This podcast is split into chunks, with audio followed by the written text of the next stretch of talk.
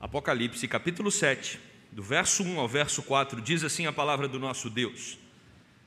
Depois disto, vi quatro anjos em pé nos quatro cantos da terra, conservando seguros os quatro ventos da terra, para que nenhum vento soprasse sobre a terra, nem sobre o mar, nem sobre árvore alguma. Vi outro anjo que subia do nascente do sol, tendo o selo do Deus vivo, e clamou em grande voz aos quatro anjos, aqueles, são, aqueles aos quais fora dado fazer dano à terra e ao mar, dizendo: Não danifiqueis nem a terra, nem o mar, nem as árvores, até selarmos na fronte os servos do Deus, nosso Deus. Então, ouvi o número dos que foram selados, que eram 144 mil de todas as tribos dos filhos de Israel. Oremos. Querido Deus, fala ao nosso coração. Estamos aqui, saímos das nossas casas, viemos até a tua casa, muitos, Deus, nos acompanham virtualmente, e a nossa oração é para que a tua bênção se estenda sobre todos, que possamos, Deus, ouvir a tua voz, entender com clareza a tua mensagem nesta manhã. Capacita-nos, ó Deus. Oramos assim no nome de Jesus. Amém. Estamos num período em que a expectativa de vida foi redefinida. Hoje, quando lidamos com o futuro, nós não lidamos da mesma forma que lidávamos antes da pandemia. Nos sentimos muito mais inseguros, até mesmo por mais otimistas que sejamos, né? você, quando ouve as pessoas falando que a pandemia está passando, eu estou nesse clima, acredito que você também. Estamos vencendo, estamos vencendo, mas sempre quando alguém vai dizer isso, fala se não surgiu uma cepa, né? Complicada aí que a gente não consiga combater. Então, existe um clima de insegurança na nossa sociedade que faz com que o conceito de expectativa sobre o futuro seja é, é colocado em xeque. E eu sei que isso aflige um pouco o nosso coração, isso nos entristece, às vezes nos preocupa. Mas quando nós olhamos para o livro de Apocalipse, e você que está visitando a igreja hoje, não se preocupe, esse livro é um livro tranquilo, é palavra de Deus, não precisa se assustar. Né? Apocalipse é um livro maravilhoso, onde o povo de Deus está atravessando um período muito difícil, um período muito árduo. Imagina você uma época onde você estava numa determinada região, e aí a perseguição começava, você tinha que mudar por causa da sua fé aí você vai para aquela outra região, a perseguição começa ali também, você tem que estar sempre de um lado para o outro, porque senão você pode morrer por causa da fé que você confessa em Jesus. Chega uma hora que cansa, gente. Nós sabemos o quanto o sofrimento cansa. E não é só o cansaço do sofrimento, é que muitas vezes as nossas adversidades, elas geram outras adversidades, elas são capazes de criar braços é, e aí você tem o problema e mais um monte de problema por causa do problema. A igreja está cansada aqui, a igreja está exausta. E aí é nesse contexto que nós temos Deus revelando o livro de Apocalipse para João. A palavra Apocalipse significa revelação ou um descortinar. É como se você estivesse numa peça, né, fosse assistir uma peça de teatro. Há quanto tempo, né, gente? Não vamos num teatro mas é como se você fosse assistir uma peça de teatro e aí um, um, uma peça famosa, uma peça é, bonita que você tinha uma grande expectativa de assisti-la e de repente as cortinas se abrem e você está ali diante daquele cenário. Apocalipse é isso. É o convite de Deus para você olhar de uma maneira é, é mais ampla a sua existência. Esse é o convite do livro de Apocalipse. É entendermos que nós não estamos presos ao cronológico, ao cronos. O convite de Deus para nós através de Cristo Jesus é olharmos numa, per, numa perspectiva eterna. Existe algo muito mais amplo, existe algo que é muito maior do que viver apenas aqui, nesses dias limitados, marcados por tantas variáveis, por tantas dificuldades. Às vezes você acorda bem, está tudo tranquilo, e durante o dia as coisas saem do lugar, as coisas ficam é, um caos, completamente desorganizadas, e aí você já, já perde completamente a paz do coração. E aí, outro dia, outra luta, né? cada dia matando um leão praticamente. E nós descobrimos que viver aqui não é fácil, não é fácil. E não precisamos da pandemia para chegar a essa conclusão. Sem a pandemia, a gente sabe das lutas que nós enfrentamos nessa terra. Por isso, que Apocalipse é escrito para mostrar que um dia o juízo de Deus se manifestará. Se existe um Deus, e esse Deus é justo, o juízo dele vai se manifestar exatamente contra aqueles que é, zombam desse Deus ou dão as costas para esse Deus. É interessante, porque geralmente quem zomba de Deus e quem dá as costas para Deus não está preocupado com o juízo. É, não adianta você falar para eles que vai ter um juízo, porque eles não acreditam mesmo nesse juízo. Mas no dia do juízo, eles terão consciência disso. E aí, quando nós percebemos o contexto próximo aí do texto, capítulo 6, nós temos o sexto selo. O sexto selo é aberto. E o sexto selo é, versículos 12 a 14 do capítulo 6, vai dizer que grandes terremotos acontecerão no mundo, o sol vai se escurecer, a lua vai se tornar como sangue, as estrelas dos céus cairão e o céu vai se recolher como um pergaminho que se enrola, então todos os montes e ilhas serão movidos dos seus lugares. Qual é a ideia aqui do capítulo 6, nesse sexto selo que é aberto? É mostrar que o mundo caminha para a sua destruição. Um dia o mundo vai ser completamente destruído. Enquanto isso, é bom que nós cristãos saibamos que a terra foi nos dada por Deus para que cuidássemos dela. Então nós temos responsabilidade com o meio ambiente, sim. Na verdade, todas as pessoas que lutam pelo meio ambiente, eles deveriam usar a seguinte frase: Olha, nós devemos cuidar do meio ambiente assim como os cristãos cuidam, porque ninguém mais do que nós tem consciência de que nós devemos cuidar da nossa casa, do planeta Terra. Ninguém mais do que nós sabemos que isso foi uma ordem divina para Adão e para Eva e para toda a raça humana, que nós devemos cuidar do meio ambiente no qual estamos inseridos. Mas foi Deus quem criou tudo e Ele está dizendo que vai chegar um dia em que tudo será destruído. O fim chegará. E aí, antes que você fique apavorado com esse fim, nós temos aqui um interlúdio, né? um momento em que João, antes de passar para o sétimo selo, nós entramos nesse capítulo e esse capítulo vai nos mostrar uma ação poderosa do Senhor. O que acontece aqui no capítulo 7, no texto que nós lemos, é o que vai ocorrer com os filhos de Deus. Se haverá destruição para os ímpios, como é que ficarão os filhos de Deus? é um ápice aqui no livro. E é muito interessante porque o tema que nós temos para a igreja no ano de 2021 é o Deus presente. E esse Deus presente, ele intervém na história para nos presentear. O nosso Deus é um Deus que intervém. Nós precisamos crer que o nosso Deus é o Deus que se relaciona conosco. Você tem filósofos, como por exemplo Spinoza, né, que não negava a existência de Deus, mas ele dizia que esse ser supremo, ele não se relaciona no mundo mais. Ele não, não trata pessoalmente com a humanidade. Você tem outros que tentam negar a existência de Deus, mas o que nós aprendemos com a Bíblia é que o nosso Deus, ele sempre intervém na história. Quando ele cria Adão e Eva, ele ia no final do dia para caminhar com eles no jardim. Quando Adão e Eva é, é, rompem com Deus, é o próprio Deus que vai atrás deles para saber o que estava acontecendo. Quando nós, ali em Gênesis 3,15, é, é, vemos Deus conversar com Adão e com Eva, Deus está ali prometendo ah, uma intervenção que viria através do descendente. Quando Deus chama Abraão, é Deus intervindo na história. Quando Deus chama Moisés para libertar o povo do Egito, é Deus mais uma vez intervindo na história. O nosso Deus é um Deus que intervém. É um Deus que ouve as nossas orações, é um Deus que muda a nossa direção, é um Deus que muda a nossa rota, é um Deus que se relaciona com o seu povo e se relaciona com as pessoas. E esse esse texto então vai falar sobre esse Deus presente que dá um presente para os 144 mil. É isso que nós vamos entender hoje no nosso sermão, o presente dos 144 mil. Vamos entender esse número aí no texto também. Bom, o Deus presente, versículo 1, vai nos mostrar que Ele está atento a cada um de nós. Olha o que diz. Depois disto, depois disto o quê?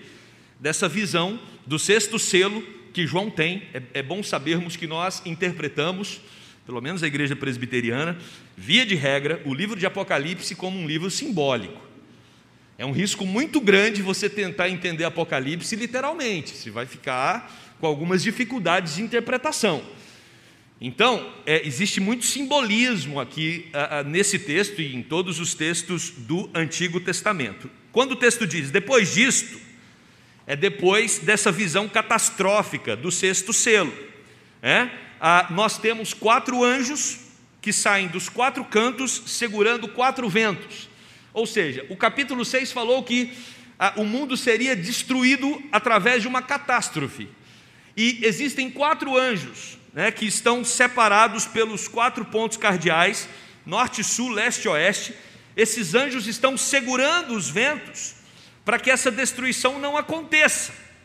E aí, o que nós temos aqui é que João ele tem essa visão e o texto diz que esses anjos estão segurando para que o mar não fique revolto, para que a terra não se estremeça e para que as árvores não caiam.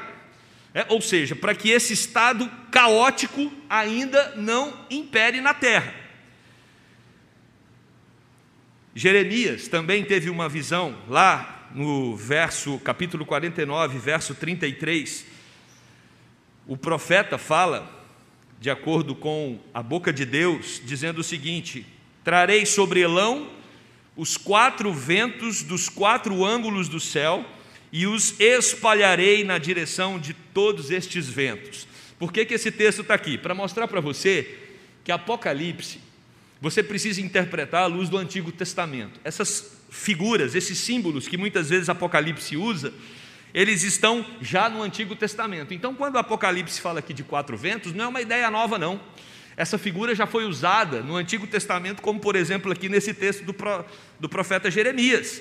E a ideia é a mesma, uma catástrofe global. É interessante a árvore estar tá aqui, né? Porque fala que a terra, o mar e as árvores. E por que árvores? Porque quando você tem uma ventania, a primeira coisa, aqui no Rio então, né? Mais ainda, a gente fica preocupado porque árvores podem cair. Né? E não tem outra. Quando tem um dia de ventania, a gente já vai para o RJTV para ver aonde a árvore caiu, né? ou os grupos de moradores já sinalizam que não dá para passar por determinada rua, exatamente por isso. As árvores são as primeiras afetadas com uma grande ventania. Mas aí, o nosso Deus é o Deus que intervém. E o verso 2 mostra isso. Os quatro anjos, verso 1, estão segurando os ventos, para que a tragédia não ocorra. E aí o versículo 2, João vê um quinto anjo, o outro, um outro anjo, igual aos demais, que subia do nascente do sol, tendo o selo de, do Deus vivo, e clamou em grande voz aos quatro anjos, aqueles aos quais fora dado fazer dano à terra e ao mar. Surge um quinto anjo. Esse outro anjo, mesmo tipo dos demais, ele surge do sol nascente. Tem um dado interessante aqui. Sol nascente, leste, exatamente o lado uh, uh, para o qual o templo em Jerusalém foi construído, e simboliza presença de Deus, porque é de onde vem a luz, é de onde o sol nasce. Olha o que diz o profeta Ezequiel, capítulo 43, verso 2: E eis que do caminho do oriente, ou seja, do leste, vinha a glória do Deus de Israel a sua voz era como o ruído de muitas águas, e a terra resplandeceu por causa da sua glória. Então é por isso que o texto diz que esse outro anjo ele vem é, é de onde o sol nasce, porque ele vem com uma mensagem de Deus, o Deus que vem para intervir na história. E aí nós temos então o texto dizendo aqui que esse anjo tinha um selo, o selo do Deus vivo o Deus que cuida, o Deus que protege, o Deus que está sempre atento a todos os nossos movimentos, não importam quais sejam eles. Deus está atento à sua vida. Isso aqui não é apenas um acontecimento que está registrado lá em Apocalipse, né? foi registrado em Apocalipse há dois mil anos atrás, mas é algo que servia para alimentar a esperança do povo naquele momento, mas também no nosso, porque Deus não muda. Não há variação em Deus. O nosso Deus é o mesmo ontem, hoje e será eternamente. Então, se Ele é o Deus que intervém ali naquele contexto, Ele é o Deus que vai intervir na nossa vida hoje, gente. Ontem nós tivemos um momento muito especial para a nossa mocidade. A gente teve um cinelage. Né? Tem aqui a nossa cobertura, nosso espaço coinonia, e é impressionante. Impressionante, não importa a época do ano, a mocidade marca alguma coisa no espaço coinonia a meteorologia diz que vai chover. Né? Se fosse uma plantação, um lugar assim, né? a gente ia é, é, ter condições de estabelecer um plantio muito produtivo. Porque não tem como fazer programação. E aí marcaram o cinema lá, lá né? um lugar aberto e tal, e montaram uma tela, fizeram um negócio muito legal. E a meteorologia? 90% de chuva. E os jovens dessa vez resolveram enfrentar a meteorologia. É. Foi muito legal. Porque o filme começou, antes do filme começar, eles oraram. Deus, segura a chuva. Deixa a gente assistir um filme aqui depois desse tempo de pandemia. É, e era um filme muito legal, extraordinário. Depois a gente discutiu o filme, é, conversou né, os links do filme com a nossa, com a nossa fé. Ou seja, uma programação que durou duas horas e meia. Os jovens então terminaram o filme, desmontaram tudo. O que, que aconteceu? Choveu. Nosso Deus intervém. Nosso Deus ouve até um pedido para não chover, só para a gente assistir um filme. Deus ouve o seu clamor, acredita nisso. Talvez você esteja com um problema muito maior do que esse detalhe que eu estou descrevendo aqui na frente. Coloca na mão de Deus. Nosso Deus intervém, creia nisso. O quinto anjo vem para segurar os ventos e dizer: dizer não, o texto fala que ele bradou, que ele gritou em alta voz: parem, não soltem a catástrofe, não, não permitam que a, a terra seja destruída nesse momento. Por quê? Por que, que esse quinto anjo chega e diz para os outros quatro: esperem? Porque Deus tem um presente para você. O Deus presente tem um presente para você. E é isso que o versículo 3 nos ensina. Deus tem uma boa nova, uma mensagem maravilhosa, uma mensagem de esperança. Você pode encontrar aí um monte de religião que vai tornar a sua autoestima melhor. Você pode é, encontrar um monte de exercícios aí que vão fazer com que você tenha um equilíbrio interior é, é, um pouco mais estável, um pouco melhor também. Mas a proposta de Deus para você não é melhorar a sua vida no mundo. A, pro, a proposta de Deus para você não é só fortalecer a sua musculatura emocional. A proposta de Deus para você não é apenas ajudar, ajudá-lo a enfrentar as adversidades aqui. A proposta de Deus para você é muito mais ampla do que tudo isso. Porque o que Deus nos convida a fazer é olhar a vida numa outra perspectiva, numa perspectiva eterna, numa perspectiva tendo Ele do nosso lado, numa perspectiva de confiança. Esse Deus, Ele tem um presente para mim. Por isso que o quinto anjo chega e diz: parem. Porque Deus tem um selo, um selo, que é para ser colocado na fronte, na testa de todos aqueles que creem em Jesus como Senhor e Salvador. Apocalipse 9,4 diz: E foi-lhes dito que não causassem dano à erva da terra, nem a qualquer coisa verde, nem a árvore alguma, e tão somente aos homens que não têm o selo de Deus sobre a fronte. A gente percebe é, é, lá no Egito, quando o povo de Deus é liberto daquela posição de escravidão, que as casas que tinham o sangue do cordeiro no umbra, nos umbrais das portas, aquela casa não teria a morte do primogênito. O sangue era a marca naquele contexto. E agora o texto está dizendo que os filhos de Deus, eles têm um selo na testa, que é visível, para que todos enxerguem. Por isso que eu digo, não dá para você tratar isso literalmente. Porque você não vai encontrar selo nenhum na testa de ninguém aqui. Né? E por que, que é na testa? Porque esse selo é visível, para todo mundo enxergar, para todo mundo perceber que você tem dono e que o seu dono comprou você por um alto preço. Mas mais do que isso, o selo na testa, ele se refere à nossa mente, se refere ao nosso cérebro, às nossas vontades, às nossas emoções, aos nossos sentimentos, a tudo aquilo que nos controla interiormente. Então nós temos um selo que é colocado na nossa fronte para ser visto por todos, mas que nos controla por completo, porque nós pertencemos a esse Deus. William Hendrickson, ele afirma que o selo é a coisa mais preciosa do céu. Ele diz que esse selo tem três funções. Primeiro, evitar manipulações ou alterações. Quem tem o selo não pode ser modificado. É o que o apóstolo Paulo vai dizer de uma maneira muito bela em Romanos. Ele vai dizer que nada pode nos separar do amor de Cristo. Uma vez que você recebe o selo, você está marcado. E uma vez que você é marcado, essa marca jamais irá se apagar, jamais irá se alterar. Esse selo também assegura a posse. Quem está selado, está selado porque é propriedade de outro e ele prova que você é uma propriedade de Deus. Esse selo garante a autenticidade do documento. Quem está selando é o próprio Deus. Quando Judá abandonou ao Senhor, o profeta Ezequiel teve uma visão de um homem vestido em linho. E olhem bem para a instrução que o profeta transmite ao povo. Ele disse: Passa pelo meio da cidade pelo meio de Jerusalém e marca com um sinal a testa dos homens que suspiram e gemem por causa de todas as abominações que se cometem no meio dela. Hum. A ideia do selo na testa também é tirada do Antigo Testamento.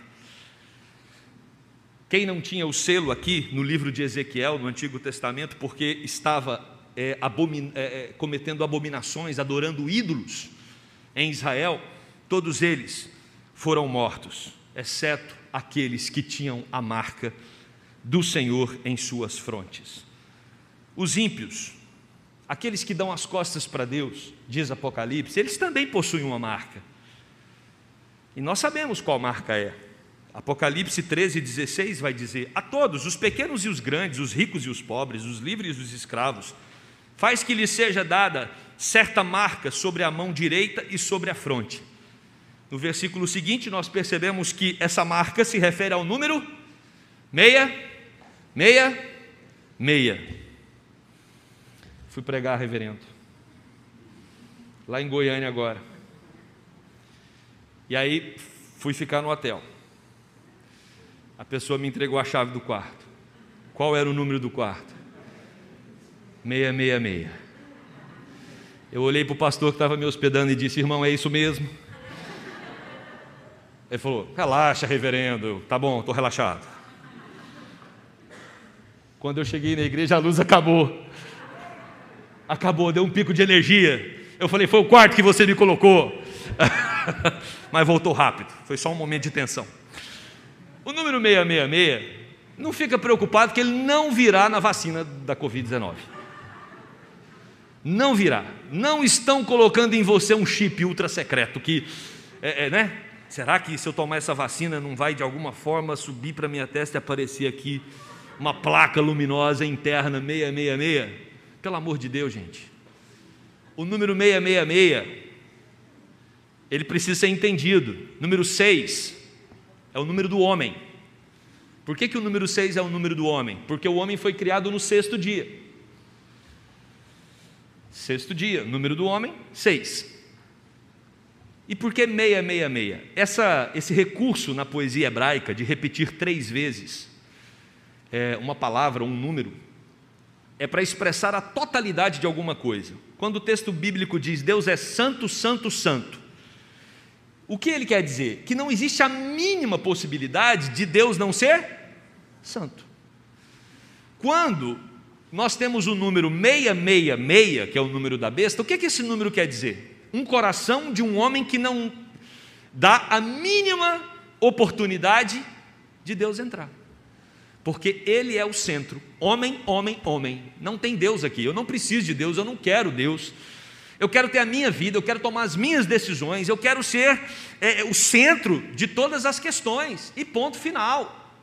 Então, o número 666 significa um governo, significa uma sociedade, significa uma família, onde todas as contas que são feitas internamente ali, e um indivíduo também, são feitas tirando Deus. Deus não faz parte, porque quem manda ali é o homem. Essa é a ideia do número 666. Nós não temos esse número, porque nós somos selados, estamos protegidos. E quem nos protege é o próprio Jesus Cristo, como ele fala em João 10, 28. Eu lhes dou a vida eterna, vocês jamais perecerão, e ninguém as arrebatará da minha mão. Nós somos protegidos pelo Supremo Pastor. Esse selo, ele tem um, um triplo sentido. Você vê a trindade toda participando do selo de Deus sobre nós. O Pai, para nos dar essa proteção, o Filho, que foi quem comprou e remiu esse povo, e o Espírito, que é quem testifica que somos filhos de Deus. O Espírito Santo habita em nossos corações. E é Ele que a todo momento fica falando internamente para nós: fica tranquilo, você pertence a Deus, suporte as provações, tenha fé, tenha coragem, tenha ânimo, eu estou com você. Jesus te ama, Ele morreu na cruz por você. Você acha que Ele vai deixar de cuidar de você agora? Efésios capítulo 1, verso 13 diz: E quem também, ah, em quem também vós, depois que ouvistes a palavra da verdade, o evangelho da vossa salvação, tendo nele também crido, fostes selados com o Espírito Santo da promessa. Nós temos o selo do Espírito Santo em nós. E uma vez que esse selo nos marca, nós não participaremos do julgamento vindouro. Nós fomos presenteados. E quem são esses presenteados? Quem são esses 144 mil? Tem uma religião aí que tentou interpretar esse número literalmente. É, e aí eles começaram a contar: membro número 1, um, membro número 2. Você tem um número aqui na Gávea, viu? Não se engane. Nós temos o hall de membros e cada membro tem o seu número lá. Agora vai todo mundo perguntar, né? Qual é o meu número aí? Não é 666 não, né? não, a gente pula o 666 aqui. Ah, nós, fomos, nós somos os presenteados. E de que forma chegou-se a esse número aqui? 144 mil. Essa religião começou a contar: membro número 1, número 2, 10 mil, 20 mil, 100 mil, 130 mil, 140 mil, 143, 999. Jesus tem que voltar, porque está chegando os 144 mil. Sabe o que, que aconteceu? Jesus não voltou. E aí eles tiveram que redefinir a teologia, porque é impossível você interpretar um texto desse literalmente. O que esse texto está nos comunicando, e aí muitos comentaristas vão tratar, né? existem discussões aqui que poderiam durar a tarde inteira de domingo tratando desse número, mas uma interpretação que é convincente, ela vai dizer que esse número pertence doze tribos de Israel, Antigo Testamento antiga dispensação. Doze apóstolos simbolizam o Novo Testamento, a nova dispensação. O número mil, ele vem de dez vezes dez. Né? Dez é o número da completude. Dez vezes dez, na cultura grega, ela dava a ideia de multidão, mil. Mil é um número que se referia à multidão. Então, o que nós temos aqui é a união da antiga dispensação, da nova dispensação, dando, fornecendo para nós a totalidade do número daqueles que amam, que servem e que têm a marca, que tem o selo do Espírito de Deus.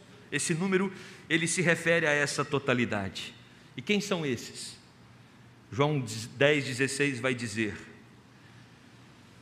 Jesus, ainda tenho outras ovelhas, não deste aprisco a mim me convém conduzi-las, elas ouvirão a minha voz. Então haverá um rebanho e um pastor.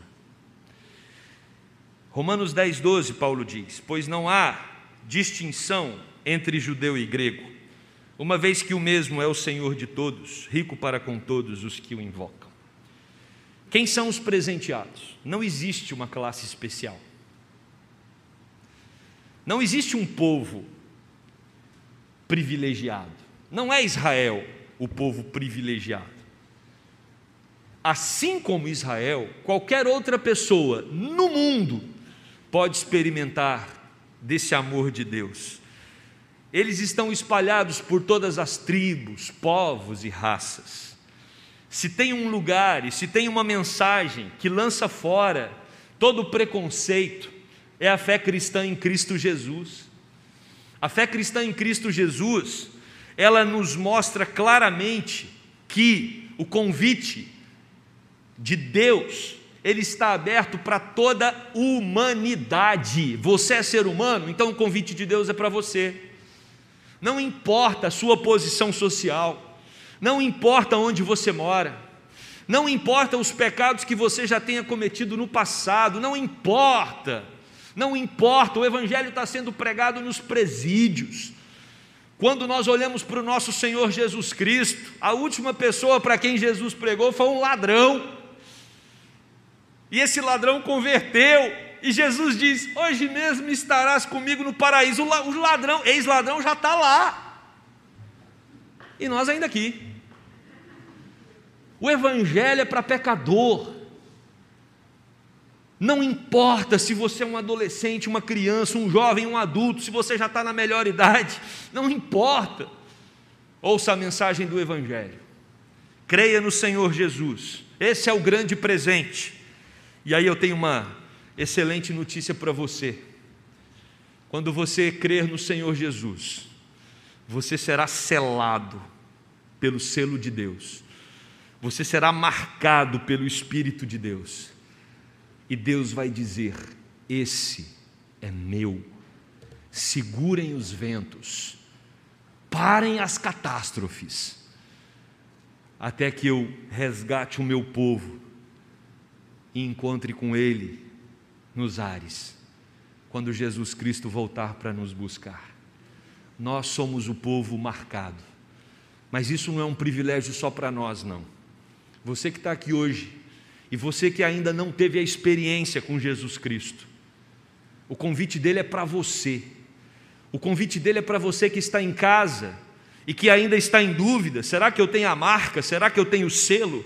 Será que eu acessei esse presente?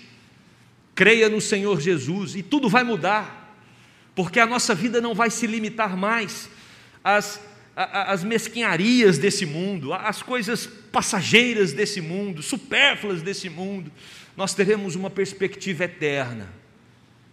A cortina foi aberta, a revelação foi entregue. Existe um outro mundo, uma outra realidade, onde Cristo nos aguarda, e é para lá que nós vamos. Creia nisso, e tudo na sua vida vai mudar. Jesus pagou um preço alto, preço alto ele deu o próprio sangue dele, como celebramos na ceia.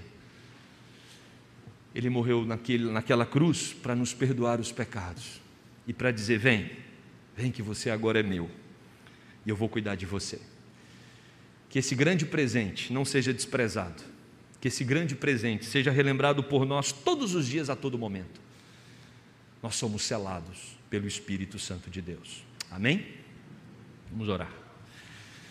Querido Deus, obrigado pela tua palavra. Ela nos instrui, ela nos dirige, ela nos alimenta, ela nos sustenta. Obrigado porque ela nos ajuda a entender a vida numa outra dimensão, na dimensão eterna. O Senhor tem, com a tua misericórdia, permitido que pessoas ainda possam ouvir a tua mensagem. Ainda somos livres para pregar Oh Deus, o Senhor sabe quem são aqueles que estão aqui hoje pela manhã e que ainda não tiveram um encontro real e verdadeiro contigo. O Senhor sabe quais são aqueles que estão inseguros quanto à fé no Senhor Jesus. A nossa oração nesse momento é que o Teu Santo Espírito possa se revelar a esses corações e que eles, ao crer em Jesus, possam, Deus, experimentar do selo do Senhor que nos garante a vida eterna, que nos dá confiança, que nos protege e que nos faz entender que pertencemos ao Senhor. Revele, Deus, poderosamente a tua mensagem sobre os corações. Nós pedimos, Deus, para que o Senhor nos ajude a suportar as adversidades aqui, renovados pelo teu Espírito, fortalecidos pela confiança que só o Senhor mesmo pode nos dar, e que possamos, Deus, resistir às adversidades e que possamos vencer as provações, capacitados pelo poder do Teu Espírito. Essa é a nossa oração, oração que fazemos no nome de Jesus. Amém.